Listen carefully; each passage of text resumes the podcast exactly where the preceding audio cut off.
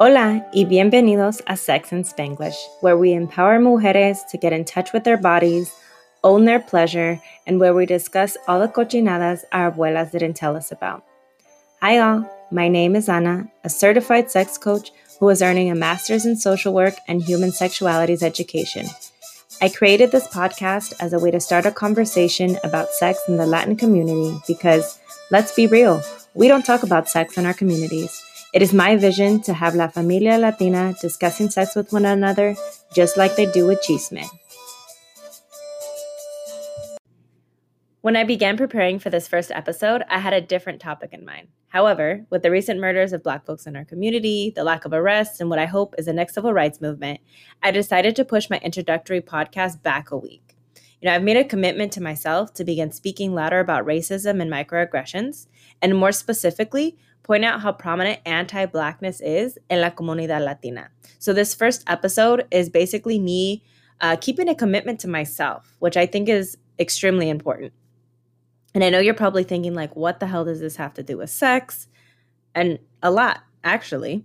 Um, racism makes us more selective in who we date and who we marry, who we have children with, who we have sex with.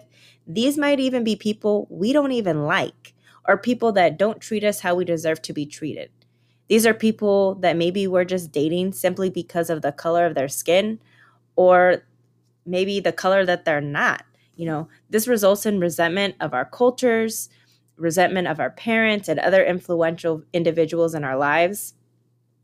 Racism brings disunity among our own people, which prevents us from advancing in the systemic racial climate that we live in. This breeds chronic stress and it invites in chronic illnesses such as diabetes, hypertension, depression, anxiety.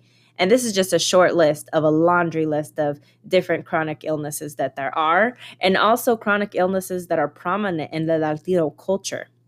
Um, this chronic stress that's that's in our that's so prominent in our culture because of this racism it also makes it hard for us to cure these chronic illnesses. You know, we can sometimes um, get rid of hypertension or depression, anxiety, things like that, but we stay in these.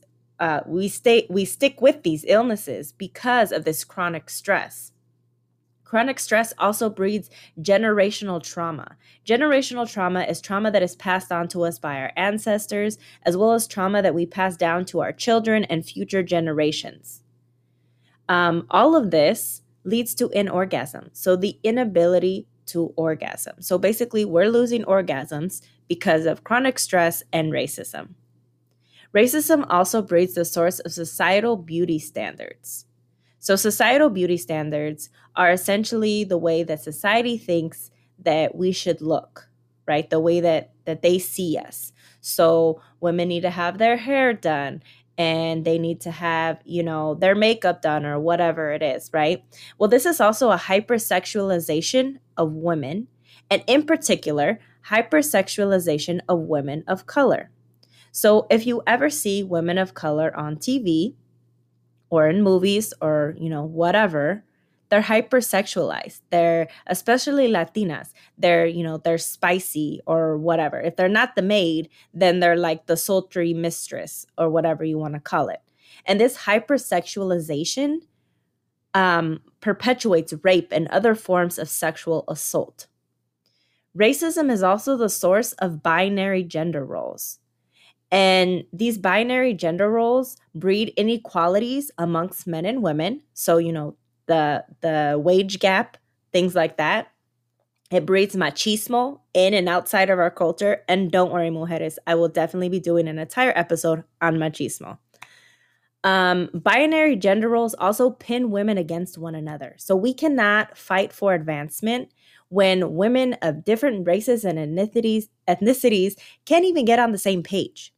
So if you identify as Latina, Latino, Latinx, Chicana, Chicano, Chicanx, Hispanic, or something similar, you've probably witnessed anti Blackness at one point or another in your life, whether it was in your own household or in the, commun- in the community that you live in. And some common examples are, and please forgive me for saying some of these things, these are definitely not things that I personally say, but I want to bring to light how problematic these uh, terms and uh, dichos are. So, first, I'm going to start with the dichos. Hay que mejorar la raza. Trabajo como negro para vivir como un blanco. Nunca falta un prietito en el arroz. El niño es morenito, pero está bonito. And then we use terms such as indio, o india, naca or naco, mayate, pinacate, llanta.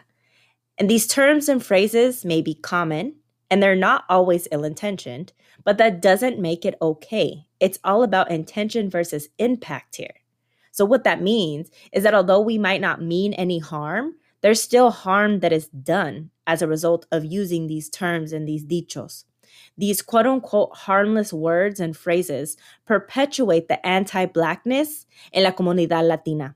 We begin correlating the word black with bad or ignorant, wrong, and then we see a black person on the street, and those subconscious thoughts start creeping in, and it affects how we perceive them, how we act around them, how we interact with them. Think about it. We grow up thinking that this shit is normal. It's just what we do. And maybe it is something that we that we do and that we have done in the past, but I'm telling you it has to stop. Enough is enough already. Nuestra gente and people of color in general have enough generational trauma to deal with. We shouldn't have to face discrimination from other black and brown folks too. And our children and our nieces and nephews and the future generation of black and brown folks also do not need to deal with this generational trauma that we don't want to live with, right? We don't want to pass down more trauma to them than they already experience as Black and Brown individuals living in the United States. This ingrained discrimination and anti Blackness all started with las sistemas de casta. And if you're interested in learning about them, be sure to listen to my bonus episode this week where I give a little history lesson. So I didn't want to go too much into it on this episode just because that's not what this podcast is about. But I definitely think that it's important to learn about it. So if you're interested, in a few days, it'll be out. Um, I'll put it on my Instagram and I'll you know, you can listen to it there. So the casta systems still have an impact today, and that's why I think that they're so important to learn about. But if you're just here for the sex, I totally understand. And I know you were all expecting an episode full of sex talk, and there will be plenty in the episodes to come, no pun intended. Just, you know, sometimes we just have to have these hard discussions. And again, if you're interested in learning more about the casta system, be sure to subscribe and listen in the bonus episode later this week. And if you're having trouble getting uh, these conversations started with your loved ones, you know, if you want to talk about uh, anti Blackness and racism and discrimination, marginalization, anything like that with your loved ones, and you're having trouble doing that, feel free to reach out to me. I you know, a while back I posted that I was willing to have, you know, conversations with people to help them get it started. And that offer is still up. It's free of charge. I'm not going to try to sell you anything during these calls. We can do it via Zoom, via phone call, text, whatever, right? Um, I'm here to help you have these conversations. These are conversations that I have had myself. So I feel that I've had practice with them. And sometimes you just, you know what you want to say, but you just need to, you know, maybe practice it a little bit. And if you want me to just sit there and listen to you, then I'll do that too. So don't hesitate to DM me, send me an email, whatever you got to do. So now I want to move on to a segment I'd like to call La Cochinada del Día. And the Cochinada del Día is where I'm going to be clarifying common misconceptions about sex and sexuality. So today's Cochinada is women who have had sex with multiple people are loose. I've seen this all over social media. I've heard people talk about it. I've read it in fiction books. Like and it's just simply not true. It's it's not. Um the vaginal walls stretch and retract. That's why women can give birth to babies and go back to their normal self afterwards. They can have multiple babies and not have this gaping hole in between their legs. Like the vagina does not work like that. Um, this myth is perpetuated by a lot of things, but I think that it's mostly perpetuated by purity culture. And if you don't know what purity culture is, I'm actually going to be doing a whole episode on that. Um, but for now, uh, with it's within the conservative Christian context. It's the idea that anything out of heterosexual, so male female marriage, um, is considered taboo. So that's kind of all you need to know for now. That basically, if it's not within a heterosexual marriage, that it's considered like not okay. Um, and so, yeah, the the point is that this myth that women are loose um, if they've had sex with multiple people, that this is perpetuated by purity culture. So think about it this way: if a woman waits until marriage to have sex with a man and she has sex with this man multiple times over her lifetime, people don't assume that she's loose, right? On the other hand, if a woman has sex with several men one time, she's considered loose. So th- to me, that doesn't add up. That that doesn't make any sense. What is the difference between multiple penises one time and one penis multiple times. And I know that there's probably people thinking, like, oh, well, what about their size? You know, this and that. Like, the size has nothing to do with it. It really doesn't. Like, that is just something that was put into the male um, mind, you know, to complement their ego or to, you know, boost their ego. Like, you're your penis can't really do anything to my vaginal walls, honey. Like, get over it. Anyways, it doesn't add up. It doesn't make sense. That's not how the body works. So, if you've ever been with someone that's had that quote unquote loose feeling, or you feel like you have that loose feeling um, in your vagina, it just means that your pelvic floor muscles are weak. That's all it means. It does not mean, you know, that you've had sex with a bunch of people. It doesn't mean that you've had sex a bunch of times. It doesn't mean that you've like ruined your vagina with like tampons or, you know, sex toys, whatever. All it means is that your pelvic floor muscles are weak. And this can happen with age, it can happen after birth, it can happen with trauma to the body, so surgery, birth, forced entry such as rape or sexual assault, anything like that. Um, and I did a whole week um, on pel- on the pelvic floor and how to strengthen it and different things you can do. Um, that's on my IG at Sex and Spanglish. So if you're not following me, go ahead and follow me. And um, it wasn't too long ago. I think it was maybe like three weeks ago. There's an entire week's worth of information about strengthening the pelvic floor and why we want to do that. Um, yeah, so it's it's very helpful. Go and look there. I also on IGTV, I also did a series on um, different Kegel weights that are devices that you can use to strengthen your pelvic floor. So go ahead and check that out as well. Um, on the other hand, if you're having pain in your vagina, if you feel that it's too tight, um, so it's really hard for um, a penis to enter or a sex toy or even a tampon. That probably means that your pelvic floor is too tight, which means that you should probably see a pelvic floor therapist. Well, I think that everybody should see a pelvic floor therapist, especially see one if you are in pain. The one that I personally recommend is located in Santa Cruz, California, and she's currently doing um, virtual meetings because California is still in lockdown due to Corona. Um, I have her information on my website. I will also leave it in the show notes. Um, but her name is Sarah Tanza, and you can find her um, at Pelvic Potential on Instagram. That's her uh, pelvic floor uh, therapy business that she runs. Uh, she's amazing. She's also sex positive. Um, and I've personally seen her and I love her. So uh, if you're looking for someone and you're not sure who to go to, I would definitely go to Sarah. If you want to see someone in person, she may have some recommendations. I don't know, but definitely check out the show notes to find her information. So, this next segment is something that I like to call Ask a Future Doctora. So, for those of you that don't know me, I'm actually applying to the PhD program uh, later this year, and I really believe in speaking things into existence. So, Ask a Future Doctora is going to be a segment where you'll be asking me, a future doctora, um, any questions or concerns you might have about sex and sexuality. So, if you have a question you want answered on the podcast or a topic you want me to talk about, go ahead and DM me on Instagram at Sex and Spanglish And you can also email me at sexandspanglish at gmail.com. So today's question is My partner wants to have anal, but it hurts. So this isn't necessarily a question, but I can definitely talk about it and talk you through it. And there's two points I want to emphasize here. First, my question to you is Do you want to?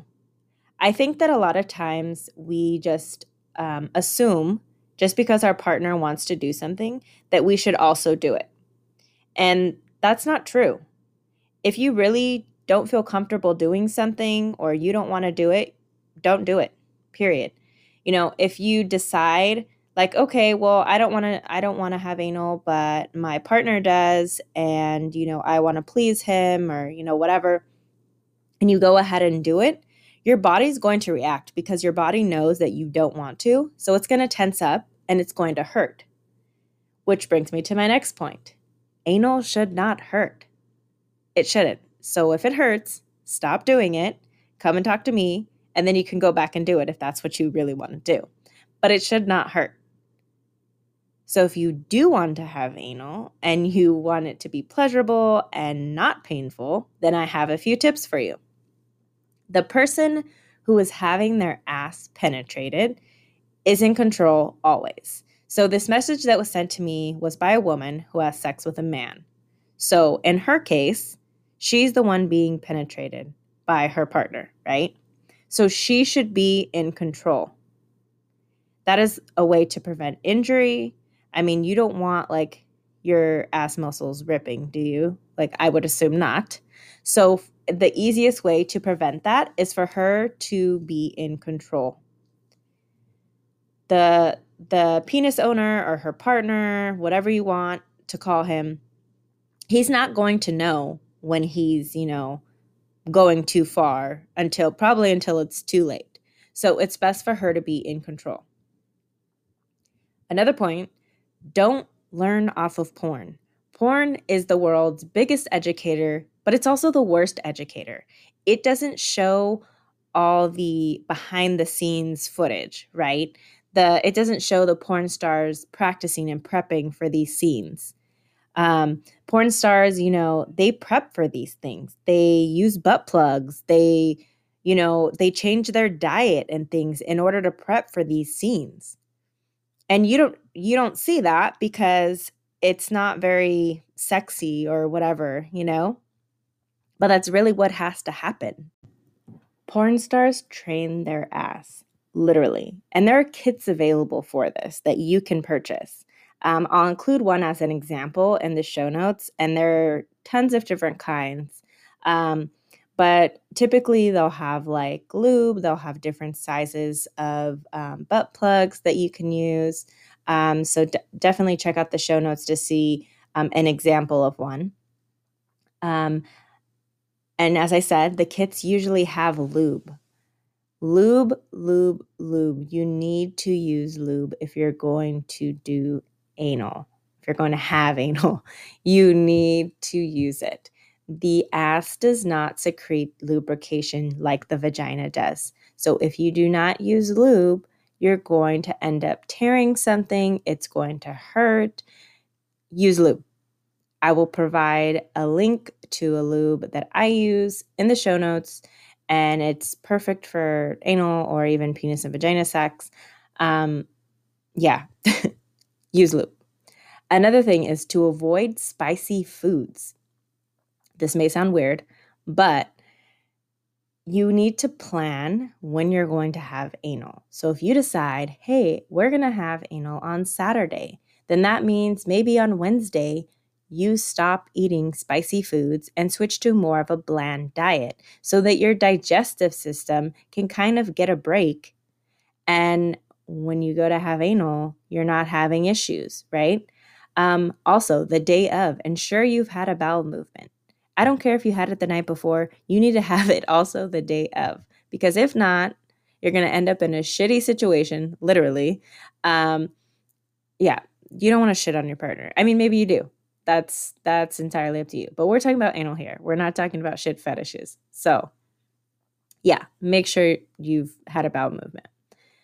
And my last point is that progression is important And that includes with toys and fingers, you know, your fingers, your partner's fingers. Um, there are different types of toys, like I said, that are included in the anal kits. There's different sizes of butt plugs. So start out small and then use that for a while and then go up. And just like you would do with like weights at the gym, for example, you know, you increase your weight over time. It's the same thing. You're stretching out your um, your anal cavity poco a poco. The same thing with your fingers. You're getting your body used to that, right? That's all I have on anal. Next week, I'll be soltando toda la sopa about why Latinos don't talk about sex, so be sure to subscribe. And if you found this information helpful, compártelo con una vecina, una prima, y una cochina. If you'd like a question answered on the podcast, send me an email at sexandspanglish at gmail.com. Join me every week to hear me talk about orgasms, STIs, birth control, and all the other cochinadas your abuelas didn't tell you about.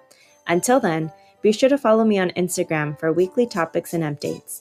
And if you want chisme before anyone else and early access to freebies, be sure to sign up for my email list. Simply head to the link tree located in my bio on Instagram and click on Email Me the Chisme. My link tree is also where you can get more information about how you can get personalized coaching from a Latina certified sex coach who can help you navigate your culture and your sexuality sin vergüenza. Instagram is where you'll find me discussing sex and my other passions, food, social justice, y Latinidad. It's also where you can access my Facebook and Twitter accounts. Make sure to follow me and leave me a comment on my social media platforms to let me know you heard this. Espero verte pronto.